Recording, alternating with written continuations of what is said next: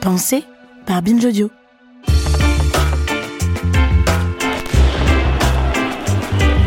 Clichy-sous-Bois a donc vécu de nouvelles heures de violence hier soir au lendemain de la mort de deux adolescents qui tentaient d'échapper à la Le 8 police. novembre, le gouvernement Villepin décrète l'état d'urgence sur l'ensemble du territoire. Nicolas Sarkozy veut s'afficher sur tous les terrains. La justice est saisie, elle fera toute la lumière, elle sera sans faiblesse. Était-il poursuivi par la police Des témoins l'affirment, mais les policiers démentent formellement. Ziad Bena et Bouna Traoré meurent électrocutés dans ce transformateur EDF de Clichy-sous-Bois. Ces jeunes essayaient d'échapper à la police, mais ils n'étaient pas à ce moment-là poursuivis physiquement par la police. Ce vol n'a jamais été avéré. Mais la violence ne règle jamais rien. Grand Paris Express, le Grand Tour. Camille Jusa, Thomas Plé.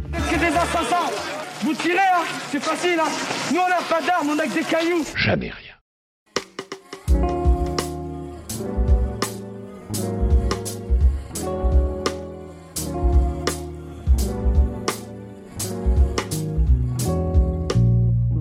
C'était il y a 16 ans. Ça avait duré trois semaines.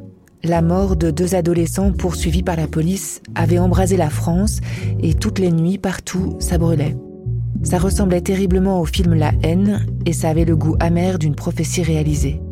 Nous étions restés sidérés devant nos télés, devant les bars de Clichy-sous-Bois qui tombaient en ruine.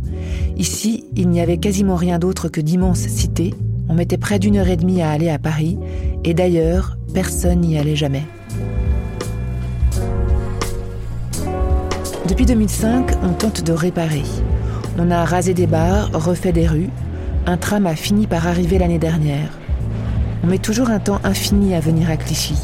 Un train jusqu'à Chelles, puis le bus 613 qui vous débarque dans des rues métamorphosées, des immeubles au cordeau et des chantiers partout. Derrière une palissade, d'immenses grues et des foreuses sont au boulot. Ici, bientôt votre nouvelle gare, dit le panneau, la ligne 16 du Grand Paris Express qui reliera enfin Clichy au reste de la métropole et qui doit sortir la ville de son isolement en 2025. Et puis, au milieu des travaux, un immense bâtiment rouge, les ateliers Médicis. Un centre d'art pour faire venir des artistes d'ailleurs, mélanger les regards, faire de nouveaux récits, abriter les jeunes pousses. Avec l'espoir que tout ça réuni, ces logements neufs, ce métro et de l'art, pourra peut-être casser la malédiction. Quatrième et dernier épisode à Clichy-sous-Bois et Montfermeil, dans les pas de Feda Wardak, architecte et constructeur en résidence aux ateliers depuis trois ans. J'ai été approché fin 2017, si je dis pas de bêtises, euh, par les ateliers Médicis, à une époque où ils mettaient en place un, dispositif qui s'appelait les artistes chercheurs associés aux ateliers Médicis. Donc c'était un groupe de 10 artistes qui venaient réfléchir à comment un, un lieu d'art contemporain, un centre culturel, se monte dans un territoire en transformation avec l'héritage qu'il porte, euh, à savoir les révoltes sociales et urbaines de 2005. Moi, je m'interroge souvent sur euh, la légitimité au-delà même des architectes, mais surtout pour les architectes et urbanistes à intervenir sur des territoires, parce que parfois le, geste architectural, c'est de justement rien faire. Et ce qu'on a décidé ensemble, c'est que je passerai six mois, un an sur place, c'était ma volonté, plutôt à prospecter, à me balader, à être au sol, à habiter et à rencontrer les gens. J'ai passé beaucoup de temps aux archives et beaucoup de temps à marcher. Et depuis, je suis suis pas parti. Je suis là assez souvent et euh, d'un projet, un autre projet naît et puis un autre naît.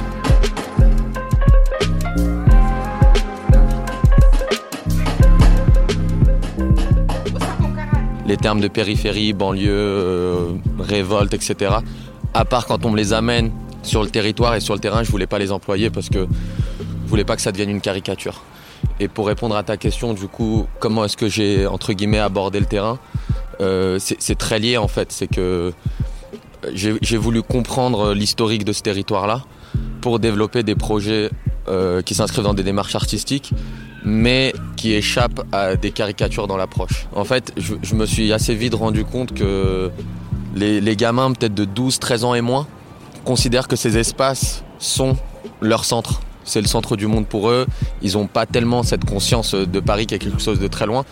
Et finalement, je me rends compte que c'est soit les consciences adultes, soit les propos médiatiques qui d'un coup amènent, de manière presque caricaturale, ce truc de euh, parle-moi de la périphérie, parle-moi de la banlieue, parle-moi des révoltes sociales, etc. Parle-moi de Ziyad Bouna. Moi, je laisse ces questions-là à ceux qui sont concernés, parce que je, veux pas, c'est pas mon endroit. Alors, plutôt que d'affubler Clichy de grands discours, il m'a proposé d'aller marcher, de regarder de près comment cette ville s'est faite. Dans ce moment d'attente où on a jeté les dés, regarder comment les espaces ont façonné la vie des gens qui vivent ici, mais aussi comment les gens leur ont bien rendu. Je voulais volontairement passer ici parce que en fait c'est un point d'articulation qui est assez intéressant sur la manière dont on aménage les territoires. Donc il y a un McDonald's et un commissariat qui se font face. De l'autre côté, il y a eu pas mal de destruction ces derniers temps, sur ces dix dernières années. Une partie du marché là qui a été détruite il y a un an, la mosquée qui est en train d'être reconstruite, qui va déménager, et puis les, les, bars des bosquets qui ont été détruites également. En fait on voit que tout se construit, se déconstruit. On ne sait pas si on démolit ou si on construit en fait. C'est ça qui est assez euh, euh, frappant. Et si tu fais attention, en fait, la ligne d'horizon, elle est en permanence coupée par des palissades de chantier. Là, en fait, c'est assez criant. Il y a celle de la friche, il y a celle de la gare du Grand Paris, et puis il y a des murs tout autour, quoi.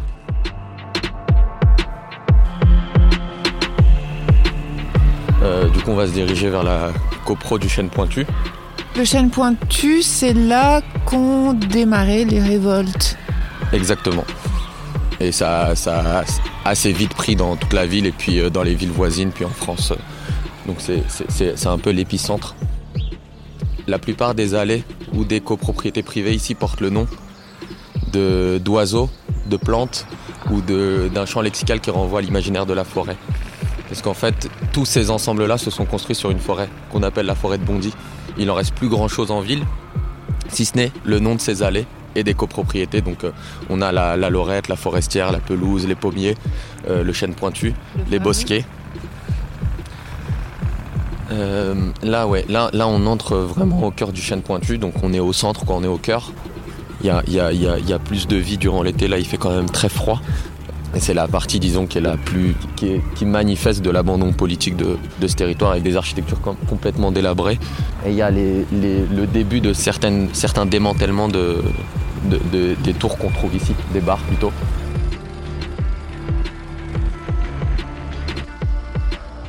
À l'époque, dans les années 60, lorsqu'il y a eu une politique de construction de grands ensembles, à Clichy-sous-Bois et Montfermeil, le foncier n'a pas été cédé par les propriétaires fonciers. Du coup, pour construire ces grands ensembles, la gestion a tout de suite été privatisée. Et donc, c'est essentiellement des investisseurs étrangers qui ont acheté euh, les lots. Très vite, euh, les premiers propriétaires sont partis. Tout a été sous-loué. Et donc, c'est là aussi que des appartements ont été divisés en 3, 4. C'est là aussi que les marchands de sommeil ont commencé à exister, etc. Les espaces ont commencé à se dégrader aussi. C'est des espaces très grands. Il n'y avait plus de gestion des ordures ménagères, les parkings étaient commencés à devenir vétustes, les espaces végétalisés euh, se détérioraient parce que rien n'était géré. Et donc c'est ce qui a mené progressivement à l'abandon de ces espaces-là. Et donc en fait, au-delà du bâti ou de, de la trame urbaine, ce qui est intéressant, c'est plutôt les conditions de production et de commercialisation de ces ensembles-là. Alors là, on rentre dans une grande, grande, grande barre et les portes non plus de vitres. Bonjour. Bonjour. En ressortant de l'autre côté de cette immense barre vouée à la démolition, Feda Wardak m'a fait remarquer que tout le chêne pointu était entouré d'une palissade en béton. Et que si on regarde bien, toutes les cités, tous les grands ensembles sont comme ça isolés les uns des autres par des barrières, des palissades, des grilles à digicodes. Non seulement on est loin de tout à Clichy, mais à Clichy, tout est loin. La résidentialisation, c'est parfois une réponse politique à l'insécurité. C'est-à-dire qu'en fait, on va clôturer un ensemble qui appartient au même propriétaire pour justement euh, permettre juste un accès pour ceux qui habitent dans cet endroit-là. Et donc, euh, sauf que les gens avaient des pratiques euh, qui étaient autres et il y avait des liens dans l'espace qui étaient faits entre deux copropriétés, etc. Et donc quand il y a une résidentialisation, souvent ça coupe ces chemins qui étaient autrefois dessinés et du coup parfois c'est des liens sociaux aussi qui se brisent. Je me suis assez vite rendu compte de quelque chose en marchant ici, c'est euh, les, difficultés ou les distances euh, qu'on devait parcourir pour passer d'un point à un autre. Sauf qu'il y a eu un point intéressant, c'est que les gens euh, se sont appropriés cet espace et ont facilité leurs usages quotidiens. Derrière nous, du coup, le chêne pointu et devant nous, euh, une autre copropriété privée et un mur en parpaing qui sépare les deux. Et en fait, ce qu'on voit assez vite, c'est que le mur de parpaing est, est, pété à, des endroits assez stratégiques euh, et ça se transforme en échelle, en fait. Et donc souvent, des collégiens euh, euh, passent par là et grimpent pour aller au collège qui est un peu plus bas et créent leur propre raccourci. donc ça, c'est des éléments qu'on perçoit pas tout de suite, un peu invisibles, mais au, fil des promenades, des rencontres, etc., on se rend compte de, de la pratique quotidienne des gens même des personnes un peu âgées jettent leurs courses et passent par-dessus le mur pour rentrer chez elles. Quoi. Donc euh, ça, pose quand même à chaque fois la question de la part d'inclusion ou de considération de leur pratique quotidienne.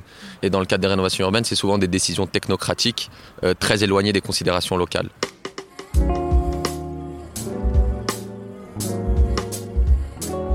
On va traverser, on, retombe sur le tram.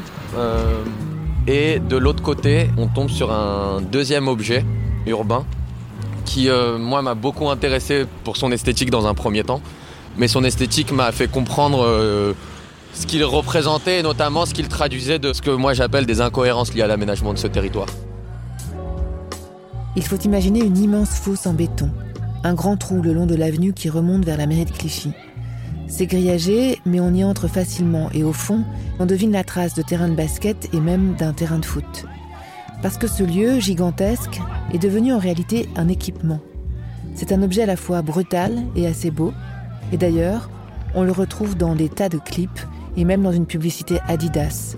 C'est comme s'il était devenu la marque de Clichy. Donc c'est un énorme bassin d'orage, et ce bassin d'orage, il a été construit après que les copropriétés soient construites en fait. Pour rappel, en fait, la forêt a été euh, rasée depuis le 19e siècle, d'abord pour construire du tissu pavillonnaire, des maisons, etc. Et puis, à partir des années 60, quand les grands ensembles ont été construits, beaucoup, beaucoup, beaucoup de, d'arbres ont été coupés.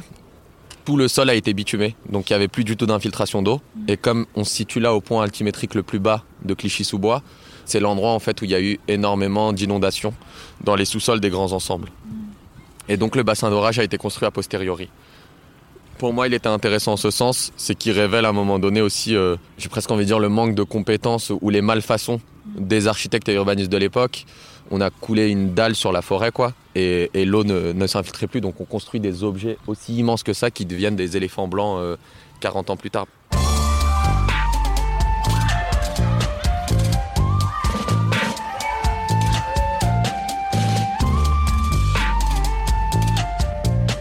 Moi, je pense que l'urbanisme et l'architecture peuvent faire énormément de mal au quotidien de certaines personnes et ce territoire en témoigne pour moi. Il y a beaucoup de violence dans la manière d'aménager ce territoire. Il y a vraiment très très peu d'équipements. Donc la question de la centralité, moi, elle m'intéresse aussi à cet endroit-là. Un nouveau centre, ça se crée aussi euh, en rendant les territoires euh, autonomes d'une centralité parisienne. C'est-à-dire que ici, lorsqu'on réfléchit, il y a essentiellement des écoles et il y a des logements. Donc d'un coup, ce territoire est dépendant de d'autres territoires qui sont j'ai envie de dire périphérique, parce que le centre c'est ici. C'est pour ça qu'en fait, dès que je suis arrivé ici, notamment sur le bassin d'orage, et que j'ai vu euh, beaucoup d'enfants, etc., ce qui m'a intéressé, c'est plutôt comment est-ce que, par moment, des communautés se donnent le droit de créer et de reconfigurer les limites d'un espace, de créer du programme et de créer de l'équipement, parce que c'est ce qui se passe aussi ici.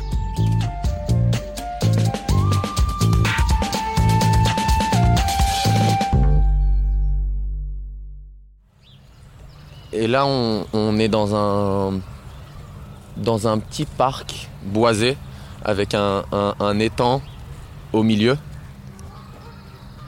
Il y a une transition hyper nette quand même entre l'environnement très minéral dans lequel on se trouvait et là en fait on a les pieds presque dans la boue.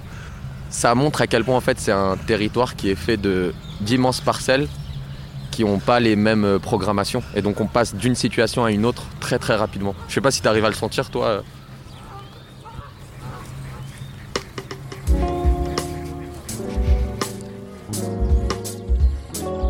Ça ne se voit pas à l'œil nu, mais Clichy-sous-Bois est traversé par un immense aqueduc souterrain construit sous Napoléon III, grâce auquel les Parisiens ont pu avoir de l'eau potable. Aujourd'hui, cette eau est détournée pour alimenter les besoins immenses du parc de Disneyland, et en surface, c'est surtout une large promenade où les enfants du quartier jouent. Avec eux, Feda a commencé une sorte d'école nomade. D'abord, une grande table ronde qu'ils ont baladée partout en ville pour discuter, s'improviser historien, sociologue ou architecte. Ce qui m'a donné envie aussi de travailler ici, sachant que moi, depuis mon enfance et mon adolescence, j'ai beaucoup traversé euh, la Seine-Saint-Denis, le Val-de-Marne, euh, euh, l'Essonne, le Val d'Oise, etc. L'abandon politique ici, je l'ai trouvé assez criant dès le départ, depuis que j'étais ado jusqu'à quand j'y suis revenu. Et il y a aussi eu cette singularité d'avoir une ville face à une forêt. Et, l'histoire urbaine des deux villes est liée à cette forêt. Donc je voulais construire deux histoires. Une sur la question de l'eau et une sur la question de la forêt. Ces histoires, je voulais pas les construire à partir de uniquement à partir de, de moi, de mon imaginaire et de ce que je suis. Je voulais la, la construire à plusieurs. Et quoi de mieux que les imaginaires de l'enfance en fait? Parce que les enfants considèrent que Clichy est leur centre, donc ils sont pas dans des ils sont pas dans des discours stéréotypés, ils vont pas me parler de vivre ensemble. Parce que le vivre ensemble, c'est un concept étatique qui, qui se retrouve aujourd'hui dans des discours ici de certains habitants. Mais malgré eux, en fait, c'est une forme de, de colonisation de l'esprit, quoi. C'est quelque chose qui, moi, me fait vachement peur, en fait. C'est pour ça que l'enfance, moi, m'a intéressé parce que il y a beaucoup plus de folie et les imaginaires sont, on se bride pas, en fait. Ils ont fini par construire ensemble une immense machine à eau qui l'été devient un jeu pour les enfants. On avait prévenu Fedawarda que les choses ne durent pas ici. C'est pourtant la troisième année que le grand squelette de bois passe devant les ateliers. On en a profité pour faire une petite pause et rencontrer Cathy Bouvard, la directrice. Parmi les objectifs du Grand Paris Express, il y a bien sûr le fait de desservir 42 quartiers prioritaires de la politique de la ville. Ou encore, à Clichy-Montfermeil, de multiplier par 11 le nombre d'emplois accessibles pour les habitants. Mais pour Cathy Bouvard, le désenclavement, c'est aussi une affaire de représentation. Évidemment que euh, la question de la mobilité et de la mobilité pour les gens qui vivent ici, la question de la mobilité, elle est cruciale, mais je crois que pour les artistes aussi. Et aujourd'hui, il faut casser cette assignation. Et il faut regarder les artistes issus euh, des périphéries, mais d'ailleurs comme d'autres artistes, et pas comme des originalités sociologiques ou des symptômes. Voilà. C'est très français cette question de la centralité. C'est extrêmement français et je crois que vraiment qu'aujourd'hui, on arrête d'imaginer que euh, le centre de la France se trouve entre euh, la station Opéra et la station Louvre. Voilà, il, faut, il faut arrêter ça. Je crois qu'aujourd'hui, d'autant plus euh, avec les techniques de communication qu'on a aujourd'hui, euh, il y a possibilité de faire autrement et que euh, des, points forts s'expriment de partout. Je pense que tout, toutes les personnes qui travaillent aujourd'hui aux ateliers Médicis ont, en un moment fait une rencontre avec un artiste ou avec une œuvre et, ont été transformées. Et que nous, notre envie, c'est de permettre cette chose-là à cet endroit-là. Et euh, moi, je dis toujours, les artistes, ils sont normalement un tout petit peu en avance sur nous, sur la, façon dont ils lisent le monde. Et ça nous permet d'avoir un peu moins peur de voir leurs œuvres. Et aussi, euh, souvent, on dit, dans dix ans, ce qu'on voudrait, c'est que Clichy, Montfermeil, ce soit pas un endroit dont on parle, mais d'où l'on parle. Et ça, cette chose-là aussi, faire en sorte que euh, des langages, des œuvres, des fictions, des récits émergent euh, à égalité de ces endroits que dans d'autres endroits, euh, ça nous paraît très important. Après t'avoir raconté euh, l'histoire qu'on a constituée avec les enfants de l'école nomade sur l'eau, la deuxième histoire était sur la forêt. Parce que les villes de Clichy-sous-Bois et de Montfermeil ont une histoire avec cette forêt. Euh, du fait qu'elles se sont construites sur cette forêt. On est sur cette grande avenue qui suit le tracé du tram en fait. Et euh, le tracé du tram nous amène à la station justement la Clichy-Montfermeil, avec des grandes grues de l'autre côté de la palissade qui sont le chantier de la future gare du Grand Paris. Et juste derrière cette gare, on voit les grands arbres qui dépassent, on les lit en filigrane juste derrière les grues, qui, euh, sont les arbres du, du bois de Bondy en fait. Qui sont les bois de Clichy-sous-Bois. Exactement, parce qu'on appelle la forêt le bois de Bondy, parce qu'autrefois, elle allait jusqu'à Bondy, et pour l'anecdote, c'était aussi une forêt qu'on appelait la forêt des bandits. Euh, pendant euh, tout le Moyen Âge, c'était un lieu qui était considéré comme très dangereux, parce que c'était le repère de beaucoup de bandits. Euh, et donc c'est un truc qui est aussi resté dans l'imaginaire collectif. Nous sommes entrés dans cette forêt millénaire et d'un coup, les bruits, les marteaux-piqueurs ont disparu. Nous avons marché jusqu'à l'atelier que Feda Wardak a installé dans une maison de garde forestier. Ici s'active une foule de gens, chorégraphes, réalisateurs et apprentis menuisiers. La forêt permet à la fois des projections de l'esprit beaucoup plus riches que lorsqu'on est en ville, mais à la fois est un lieu où les choses se racontent plus simplement, euh, plus en profondeur, et la fragilité, l'intimité. Et le projet ici, il s'appelle comment? C'est un projet qui s'appelle En dessous la forêt, qui renvoie aussi à cette question de, du plan horizontal et de la dalle, ou de du, plan bitumé. Et sous ce plan bitumé, qui est en ville, la forêt est toujours là en fait. Euh, si les espaces ne sont pas entretenus, elle repoussera par-dessus. Et en dessous la forêt, c'est quatre projets en un c'est à la fois euh, une installation monumentale au milieu de la futaie de sapin. Cette euh, installation monumentale, elle va permettre d'être le support à un second projet qui est une création chorégraphique. Euh, il y a un film documentaire qui est réalisé avec Romain Rampillon. Et le dernier point, c'est une, recherche scientifique à travers la mise en place d'entretiens et de podcasts pour tenter de mettre en place une cartographie du territoire très différente de celle qu'on a l'habitude de voir par le plan masse, par le haut, par les aménageurs. On avait plutôt envie d'être à l'échelle euh, à l'échelle humaine et plutôt traverser du coup euh, des territoires avec des, personnes à la fois de Clichy-sous-Bois et de Montfermeil, mais à la fois extérieures. Ce qui nous a intéressé, c'est de mettre en avant des figures qui, à un moment donné, existent en dehors des endroits où on voudrait les faire exister, en dehors des caricatures dans lesquelles ils pourraient s'inscrire en fait, c'est de mettre en avant la capacité pour certaines personnes à reconfigurer les limites des espaces qu'elles habitent. Et du coup, toute l'ambivalence qui existe et qui moi m'intéresse, c'est est-ce que c'est la manière dont les aménageurs décident de créer les espaces qui dictent nos mouvements, ou est-ce que c'est à un moment donné notre capacité à les reconfigurer, à retravailler dessus, à les, les approprier, qui vient euh, définir la pratique des espaces?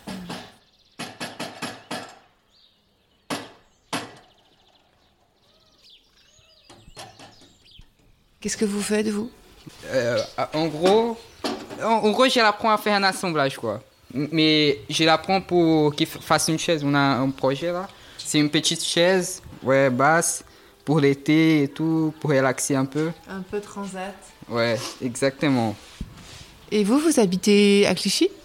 Moi, j'habite à Clichy, à limite ainsi, quoi. Et lui, il habite à. Bah, j'habite à Nice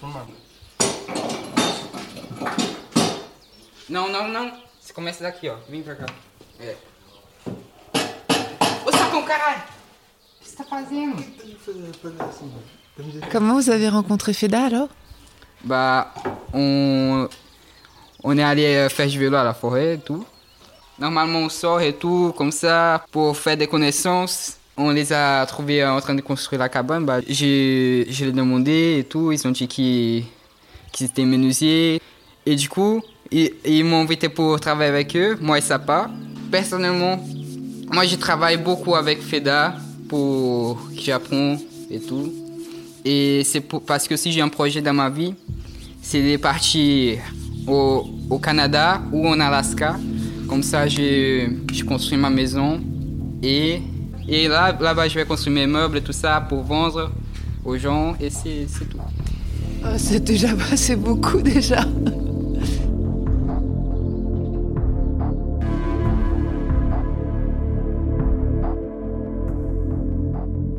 Dans beaucoup de, quartiers prioritaires de la politique de la ville, on essaye de mettre en place aujourd'hui des antennes culturelles, des centres d'art, des choses comme ça. Et c'est, euh, je pense que c'est intéressant si ces, endroits-là, enfin ne pas arriver avec une culture héroïque, ne pas considérer l'art comme quelque chose qui arriverait, qui sauverait tout. Mais du coup, à mon endroit, moi, j'essaye de le pratiquer comme un art politique qui vient au-delà de de fabrication d'événements ou de construction, euh, euh, j'ai envie de dire en boîte palette, euh, ça, ça, ne m'intéresse pas. C'est comment est-ce qu'à un moment donné, on vient créer sur plusieurs années des processus communs et pas des processus d'accompagnement. C'est pas l'artiste héros qui va venir accompagner des gens ici. C'est comment est-ce que il y a un commun qui se crée, une communauté qui se crée, une communauté politique qui vient à un moment donné construire quelque chose ensemble. Et pour moi, ce qui doit se construire, c'est une expérience avant une production en fait. Marcher dans cette forêt, c'est comme avoir la chance de voir ce qu'un jour, il y a longtemps, Clichy a été, comme avoir accès à sa mémoire. On mesure aussi combien ce lieu est fragile et précieux.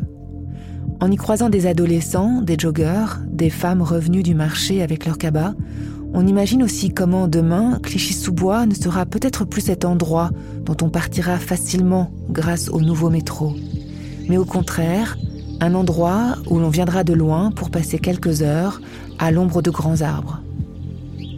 Si on fait ce projet aussi près aussi de, de la gare, c'est parce qu'à un moment donné, moi je me suis rendu compte que ce qui se passe en ville et ce que tu as traversé là avec moi pendant trois heures, c'est un chantier monumental et permanent qui nous rappelle le chantier d'il y a presque 60 ans, qu'on n'a pas connu. C'était sans doute plus monumental, mais le projet qu'on décide de créer ici amène à capter ce moment charnière qui a la transition entre deux politiques urbaines, on va dire, amené par la rénovation urbaine, justement. C'était Grand Paris Express, le Grand Tour, un hors-série programme B de Camille Jusa et Thomas Plé, avec la participation de la Société du Grand Paris.